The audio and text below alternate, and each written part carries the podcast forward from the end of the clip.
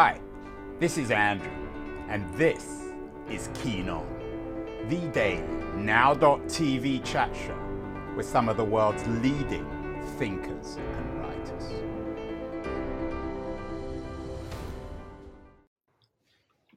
Hello, everybody. It is November the 22nd, 2021. Um, as always, talking to you from San Francisco. The eyes of America are not on San Francisco, they are elsewhere uh, for, as so often, rather depressing reasons. Um, we're living in the post Kyle Rittenhouse verdict America.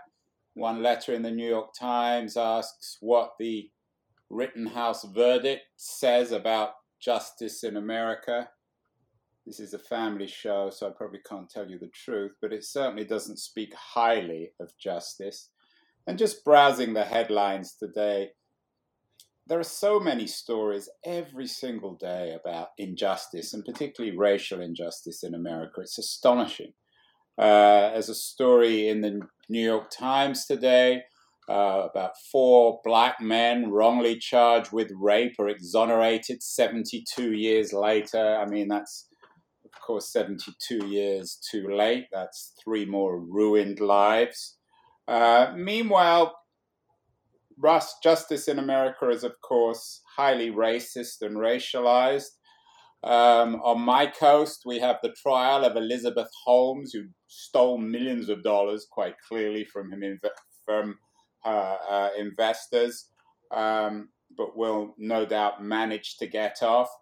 Another headline uh, from the New York Times, again, all just today Judge spares man in teen rape case. Incarceration isn't appropriate. Surprise, surprise, the young man is white. Um, the closing arguments are underway in the trial of the Ahmaud Arbery killing, another horrible lynching. God knows what will happen on that one. Um, and uh, Andrew Cuomo is under investigation in New York for sexual harassment, perhaps even rape. He no doubt will get off. Um, we don't oh. hear, unfortunately, enough about these horrible injustices in the system on a multiple level every day. And my guest today was, I think, in many ways, the victim of one of these injustices. She has, fortunately, a new book out uh, it's called Bending the Arc My Justice from Prison to Politics. Uh, the author is Keeda J. Haynes, and I'm thrilled that Keeda is joining us uh, from Nashville, Tennessee. Keeda, welcome. Um, all those headlines, do they turn your stomach? I mean, this is just one day. I mean, I'm not looking back further than the weekend. Every day there's more evidence of the rottenness of the American criminal justice system. Yeah, yeah, I know. I was I was looking at that, listening to that as you were talking about that, um, and I did not know about the trial that was happening over there on um, on the West Coast. But like you said, she'll she'll probably get off, and of course, you know, we'll, because she can afford. And it's not, our, you know, OJ got off because he could afford good lawyers, but most most uh, African Americans can't afford the kind of lawyers that are uh, and Elizabeth Holmes uh, had. Now, Keeda, tell me your story because it's what's so shocking about it is how ordinary it is. I think. Yeah. So, um, so what happened with me was that I was um, a young college student um, in ten- at Tennessee State University, majored in criminal justice and psychology and um, met a guy, an older guy. Um, he was from Memphis, said he was here in Nashville doing an internship. And um, we started dating. And after we had been dating for a while, he um, said that, you know, he, him and his cousins had a family business here in Nashville and Memphis and asked if I would accept the packages for the, um, the Beepers Plus shop. And they had cell phones as well, too, because no one would be at the store at the time that the packages would be delivered from FedEx. So um, I agreed to accept these packages, sign my name for them, and his cousins or his friends would come and pick them up and, you know, take them to this quote unquote store. And um, turns out that none of these packages ever contained um, cell phones and pagers, but marijuana. And so, myself, along with 28 other people, were indicted in the Middle District of Tennessee, which is where Nashville is located, um, on various different marijuana and conspiracy money laundering charges. And everybody pled guilty except for myself. And after a five day jury trial, I was acquitted of six charges and was found guilty of aiding and abetting a conspiracy um, to distribute 100 to 400 kilograms of marijuana, which carries a mandatory minimum sentence in the federal system of at least five years in prison. And how old were you then? How, how many years ago was this, Keeda? Uh, this was back in the early 2000s, and so when I when I met him, I was 19 years old, and when all of this, when I went to court, I I was in my early 20s when when you know the court proceedings eventually started. So tell me about this book. Um, we're going to talk a little bit more about your story of how you went from prison to politics. But is the purpose of, of writing this book, Bending the Arc, um, is it a, a, a form of catharsis for you to get this horrible story out of your system? Clearly, it didn't ruin your life, but it came close to ruining it. It it could have, yes. Um, and I have seen being in prison and then also working as a public defender how being tied up in this criminal legal system does have the ability to ruin people's lives. Um, and you know, for me, it was you know I've I've spoken about my life and my story uh, for several years since I've been home because I've been home since 2006 but you know like when we when you posted about kyle rittenhouse you know that and a lot of people were talking about when that happened last week and over the weekend how um, it really exemplifies that we have a two-tiered system here one for um, white people and one for black and brown and marginalized communities. And um, you know and that is one of the things that i do talk about in the book because you know i was blessed to have a um, you know a private attorney and just seeing all of the things that he did for me versus hearing um, the stories from the women about what their federal public defenders did not do for them is really what led me to want to become a public defender because I said that I wanted to be able to provide the same level of representation that I had to somebody that could only pay $5 for it. Um, so, you know, those things that you posted up there, like I've, I've, I've lived it, um, you know, being someone who has personally experienced the criminal legal system and being um, a former public defender for six and a half years. Uh, Keeda, um, you were from a, or you are from a middle class family um, in Tennessee. I think you're from. Are you from Franklin originally? Franklin, Tennessee? Yes. Yes. Small town, middle mm-hmm. class mm-hmm. uh, family. What was it like to go from this middle class family, from being a college student to being incarcerated for something which um, you clearly were innocent of. Yeah, so it was it was interesting. I mean, because at the time when I well, was use that word interesting, Keeda. I'm sure there are other words you could use to describe. Well, it. I mean, I, like you said, this is a family show. but well, I'm actually joking. It isn't a family show, so you can tell the truth there about how awful it really was. Yes, it, it it definitely was. Being someone who had never had any exposure with the criminal legal system at all, to being really thrown into the midst of it. And and and honestly and truly like back at that time people really didn't have much knowledge of the inner workings of the criminal legal system. Like there were certain shows that were on tv at the time but uh, you know we definitely lacked the knowledge that we have now with how it works. And so you know just being tossed into this not having any knowledge of of how this is working what to expect and then also looking at automatically just off top of facing five years because of the mandatory minimums in the federal system um, you know it was you know, it, it definitely was a horrible situation. Um, you know, I recall a time in the book where I was in the county jail and, you know, th- turned myself in because the the feds and everybody came looking for me and they had like a SWAT team and helicopters and all of this stuff looking for me. And so we turned myself in and I thought that I was going to be released that day, at least maybe the next day. But I was not released until a week later, and I was transferred from the county jail in Williamson County to the holding facility at the federal building. So, driven maybe about 40 miles, handcuffed behind my back to the federal building, sat in a holding cell all day long, um, and then was transferred to another small county jail in Kentucky because the government had filed a motion to detain me and set in jail for in Kentucky for about four days because, and, and then came back to court and was finally released into my parents' custody. So that experience alone, even before I even had to go to prison, that experience alone was a horrible experience. You know, we all know the county jails tend to be worse.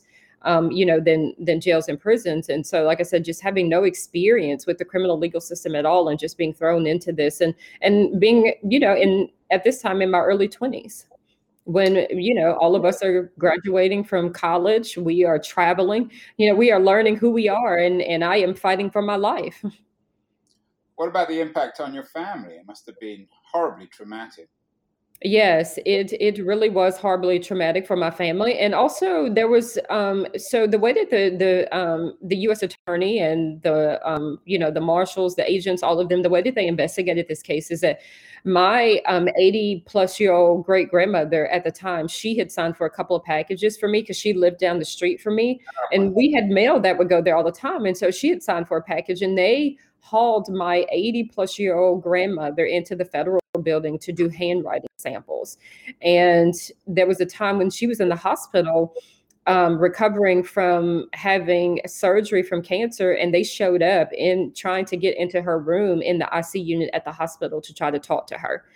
Um, you know, and so these are some of the tactics that they use. They followed me um, home from my job, they would sit outside. When I worked at the mall, they would sit in the food court outside the store. They would follow me home. They would park around the corner from my house. I mean, like, you know, they act like I was this huge drug kingpin with all of the things that they were doing. Um, you know, and really and ultimately what they were trying to do is that they were trying to break me and trying to break my family, but that that didn't happen.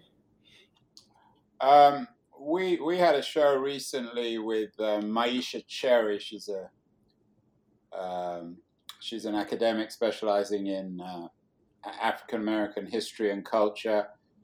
Uh, on the case, what she calls the case for rage, she has a new book out, The Case for Rage Why Anger is Essential to Anti Racist Struggle. One of the striking things I think about you and in your book is you don't seem to be angry, or at least you've channeled your anger were there times where you would just wanted to just beat your head against the wall because of the profound injustice and absurdity of this?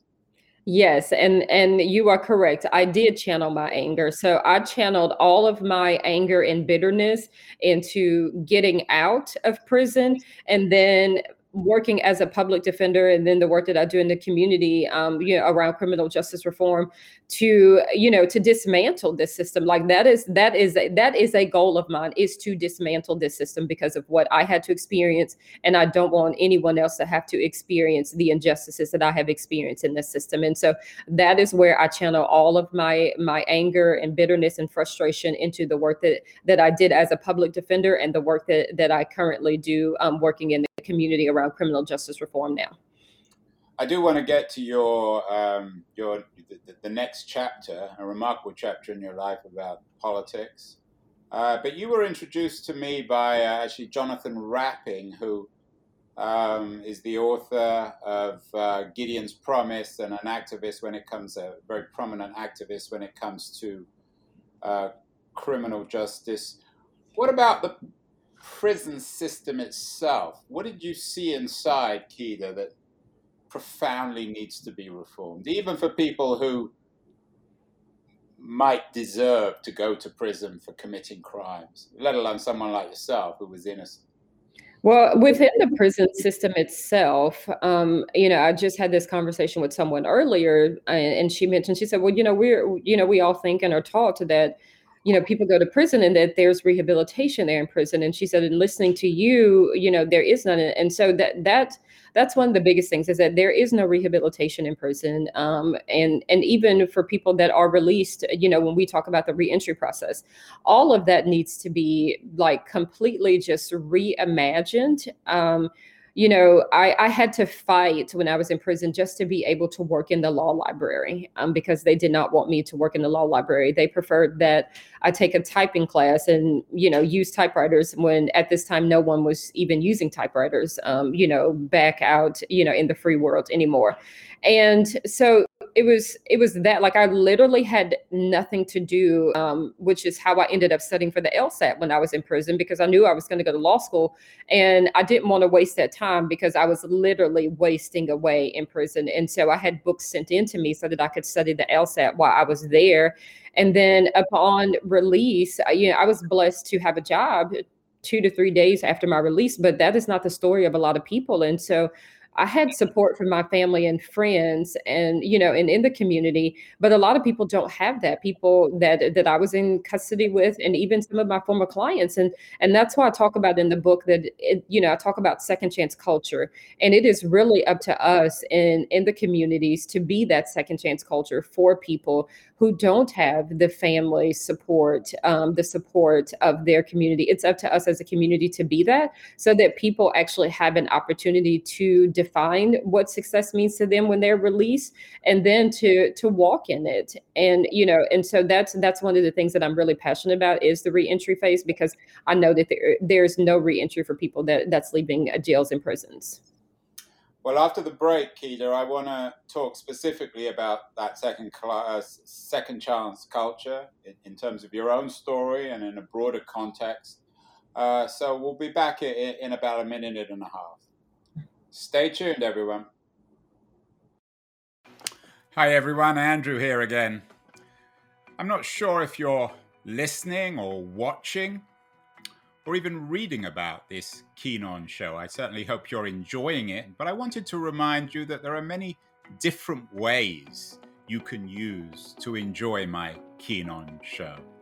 The first, of course, is by, in a very traditional way, subscribing to the audio only podcast. You can do this um, using Apple or Spotify or Castbox or many of the other traditional uh, podcast distribution platforms. We're on all of them. And if you want to access uh, all the podcasts together, you can go to my LitHub page. Um, in their podcast section, which is dedicated to all the interviews. Uh, if you're into watching this, as opposed to simply listening, um, if you follow me on Twitter at AJ Keen, you can watch these shows live. Uh, and you can do the same um, if we're connected uh, on LinkedIn. I'm not on Facebook. I'm not a great fan of Facebook, but LitHub is. And on their LitHub live page. You can watch these shows live as well.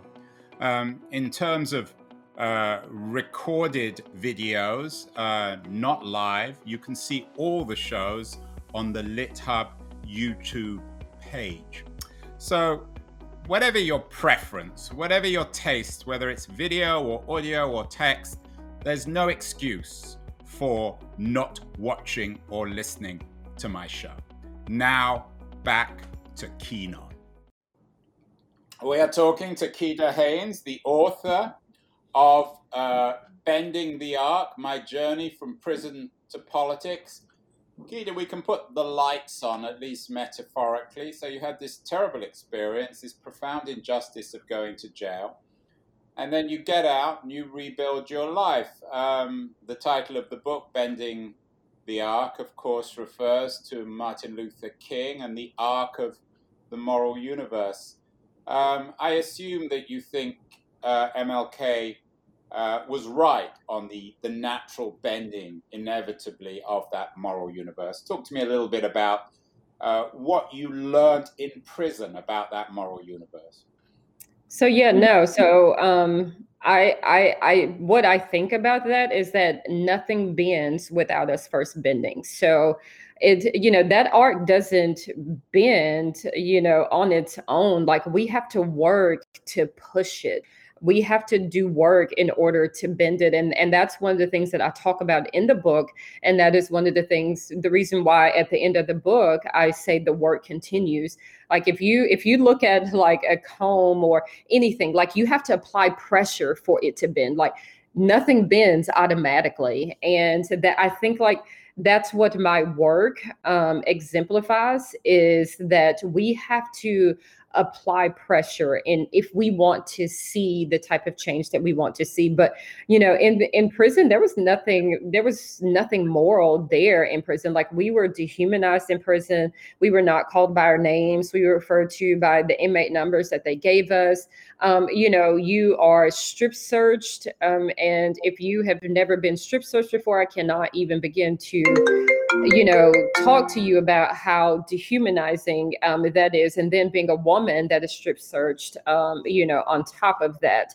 Um, you know, just the way that you were talked to, we it was and, and count time. So I just I just felt like that we were we were treated just like like I mean, literally just like slaves, like herds of cattle that that I mean, like I said, we were we were just numbers. Like we were not people. We were not people that had lives outside of prison. We were not people who had families that loved us. We were not daughters. We were not mothers. We were not sisters. We were not any of those. I was triple zero seventeen zero eleven for almost four years.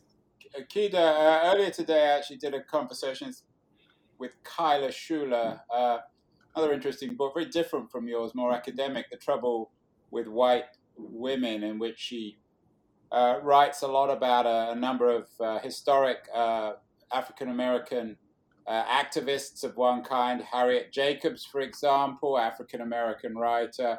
Um, Frances Ellen Watkins Harper, as well. Women who fought the system. How dramatically do you think the system has changed over the last 200 years? You're suggesting that being in jail was a form of slavery.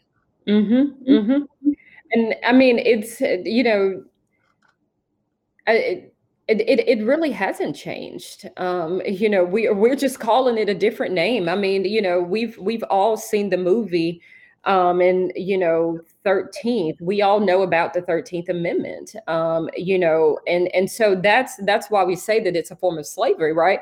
Because uh, you know, you you are working essentially for free or for pennies, like the work that I did in prison, I made 12 cents an hour. But I had to work each and every single day, just like everybody else out here, you know, regardless. You were obviously in a women's prison, uh, Keeda. What proportion of the inmates were African American like yourself? Um, I mean, we we had about uh, on any given day at the facility where I was at, it was about a thousand women there on any given day, give or take. And I would say it was at least at least half of the population was African American, if not more than that. Yeah, so it's uh, again eh, you, that that sum, sums everything up, given mm-hmm. given the history of slavery. Um, so anyway, enough enough with all this misery. You've made your point on that front. Uh, you get out, um, and then here's here we have a headline. She went to prison for a crime she says she didn't commit. But even if you did commit this crime of helping a of taking the packages of a boyfriend, you didn't. There's no way you should ever have been sent to prison for this. And then you run for Congress. How did you get from prison to running uh, for, for Congress? Uh, um, public defender, legal advisor, criminal justice reform advocate, and congressional candidate. Mm-hmm. Yeah. So, I, I, mean, had anybody asked me growing up if I, you know, what I wanted to do, I never would have said that I wanted to be a politician. Um, even two years mm-hmm. before that happened, never wanted to be a politician. But working as a public defender, I started to really see the intersectionality of all of these systems, these oppressive systems working together, right? And started to recognize that the criminal legal system doesn't operate in silo. And that by the time my clients had gotten to me, there were so many things that had gone wrong in their lives that nobody was talking about. And so then you start to think, well, you know, if people, you know, did have affordable housing, if people did have, um, you know, adequate health care, if, you know, if, you know, we didn't have this school to prison pipeline, um, you know, if people were able to uh, have a job where, you know, they could be employed and make a living wage, like, would they be, you know, coming to me in the criminal legal system? Like, for instance, I talk about one of my clients in the book. Um, young client. I'm reading his warrant, and the warrant says that he um, was caught with cocaine. And so I'm asking if he wants treatment, and he says yes. And I ask him, you know, filling out the paperwork, and I said, okay, well, you know, your drug of, your drug of choice is cocaine, and he says no, it's actually heroin. And I said, Well, you know, you were caught with cocaine. And he says, Yes. He says, I have a heroin problem, but I felt that if I started using cocaine, that it wasn't as lethal as heroin and it could be a step down process. And I mean, and what do you do when you hear that, right? You know, like like I had to put my pen down. I was just like, "Are you kidding me?" Because he didn't have the adequate health care to be able to get into drug treatment. You know, like someone else that did have adequate health care. He had to come into the criminal legal system in order to get that. You know, there were so many other different stories. You know, with clients not having jobs, being unemployed or underemployed. You know, the housing crisis, all those types of things, and so you know, it was it was it was that seeing the intersectionality of all of yeah, those you, you, you that before, and um, uh, the, the interview I did earlier today with Kyla Schuler, she also uses this word intersectionality, uh, but more in an academic term. What, what do you mean by that term, intersectionality? So, what I mean by the intersectionality of it is that they don't operate in silo, that it's not just one reason why people end up in the criminal legal system. There is a multitude of reasons as to why people end up in the criminal legal system end up seeing me. And and so and that's why i don't think that we will ever be able to solve the problems of the criminal legal system. And and honestly it can't be reformed. It needs to be reimagined. And we need to uh, reimagine this system where we are treating people as humans and that we are treating people with the care that they needed and not cages right? And so with the when we look at the intersectionality of this and we recognize that that that the reason why people are doing the things that they're doing that there are you know other influences in the community that's probably causing this. And if we address those issues then maybe we may not have as many people coming into the criminal legal system. And so that was the thing. And so i don't think that we can really talk about you know criminal justice reform without talking about housing reform without talking about you know adequate health care without talking about the economy all of those things because i just think that they all work together and we can't and and and the way that the all of these systems are divided are, are you know have been designed they're they're all are oppressive systems that have oppressed black and brown and marginalized communities. And so we can't say that we're going to reform this criminal legal system, but yet we still don't have affordable housing for people, right? We can't say that we want to reform this criminal legal system when people still don't have jobs, when people still don't have adequate health care. And I just believe that, you know, that that they all work in one and that we we have to be willing to tackle all of them. Uh, Keeda, as I said, you ran for Tennessee's fifth congressional district. I think you ran. Was it last year? What happened? How did you do? Yes, so it was last year, and we um, we got forty percent of the vote. Uh, wow, about forty percent of the vote. Yes, um, ran against an entrenched incumbent. He's been in Congress, um, and you know for thirty plus years. But you know, it really I think what it really showed is that people were really people really are looking for change. Like people are are tired of voting for the same wealthy white men that have been running this country as long as you know we have been here. People are ready for change. People are ready for people to be in office and to be in positions of power that's coming from their community. People that understand the the very issues that they are dealing with every single day and that's going to utilize that you know political position in order to effectuate change in their communities so politics is everything as you say and um, i think that uh, Kyla Schuler will agree with you she was rather critical of white women like um, uh, Kirsten Gillibrand, even um, Nancy Pelosi. What do you think black women like yourself bring to American politics? A new spirit, a new energy? Yes, exactly. I think Black women like myself, we do bring um, new spirit, new energy, but we also bring lived experiences that you know the nancy pelosi's of the world will never be able to speak from um, you know nancy pelosi will will never be able to speak from the experience of a black woman right and that's an experience all within itself and and i even talk about that in the book with being a public defender. And i mean we all know that the legal community that it is a white male dominated community. And so number one you have to be you know good because you're black. You got to be twice as good because you're female and three times i had to be three times as good because i was a black female with the felony on my record.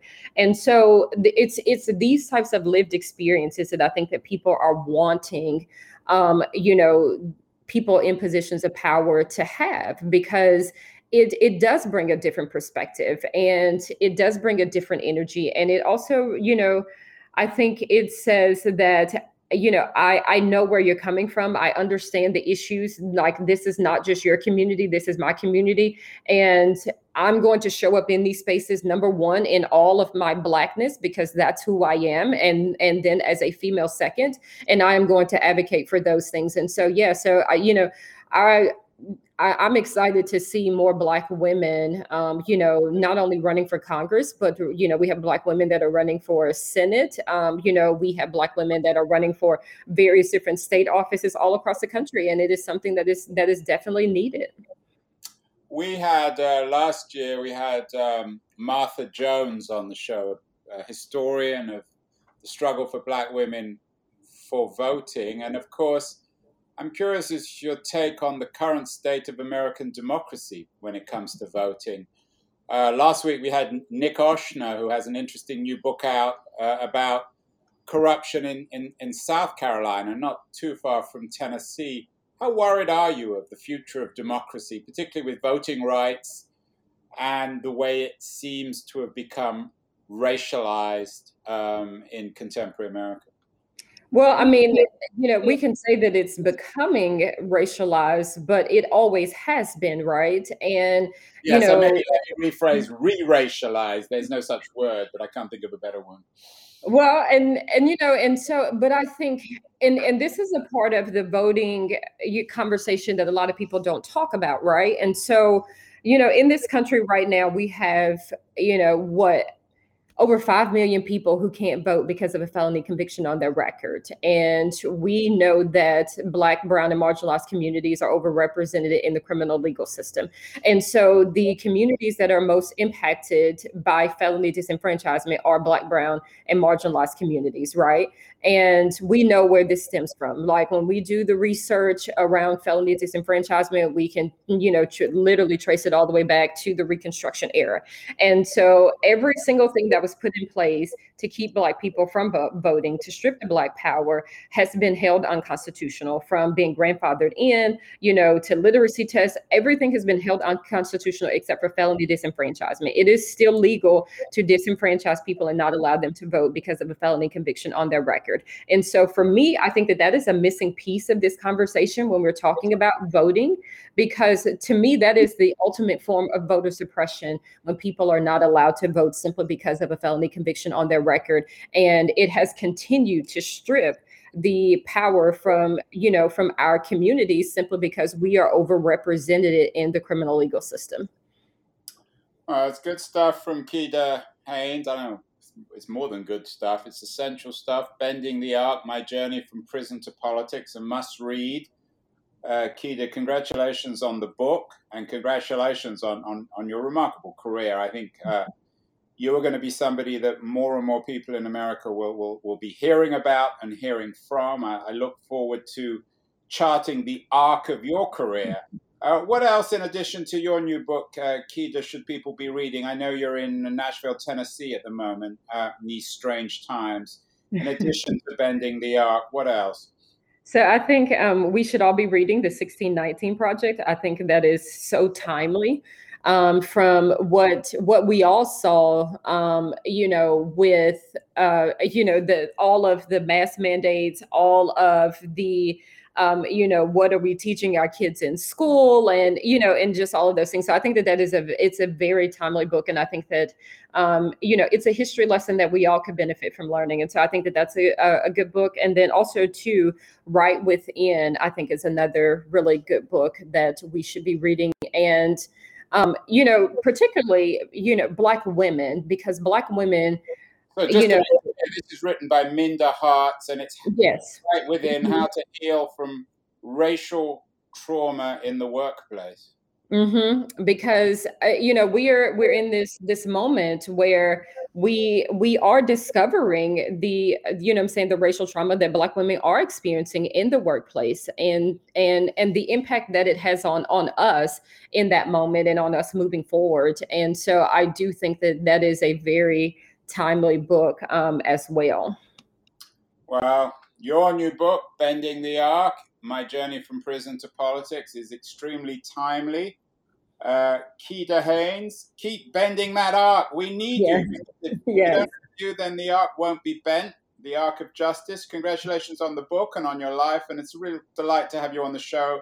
I'd love to have you back again in the not too distant future. There's so many other things we didn't talk about. So uh, keep well, Keeda. Keep safe, and we'll talk again in the not too distant future. Thank you so yes. much. Thank you so much for having me. Thanks so much for watching this Keen On show. I hope you were inspired in some way. I hope you found it interesting. And if you want more of these kinds of shows, you need to subscribe uh, to the podcast uh, on the Apple or, or, or Castbox or Spotify platforms. All major podcast platforms carry the Keen On show. Or you can also watch live uh, on my Twitter page, um, my LinkedIn network, uh, or on LitHub's uh, Facebook Live page. Um, I also hope you'll decide to follow me on Substack. Uh, I have uh, a newsletter on Substack in which I develop and expand on a lot of the themes we discuss in the uh, Keen On show. And I hope you'll also follow up with me personally, uh, perhaps to give suggestions for future shows, you might email me at a.keen at me.com, or you may also email me with suggestions about potential guests. I'm very open, uh, very eager, in fact, to have requests, ideas of, of people with interesting new books and projects which I need to talk about. So thanks so much again for, for, for watching Keen On. I'm thrilled that you're a member of our community, and I'll look forward to hearing from you in the not too distant future.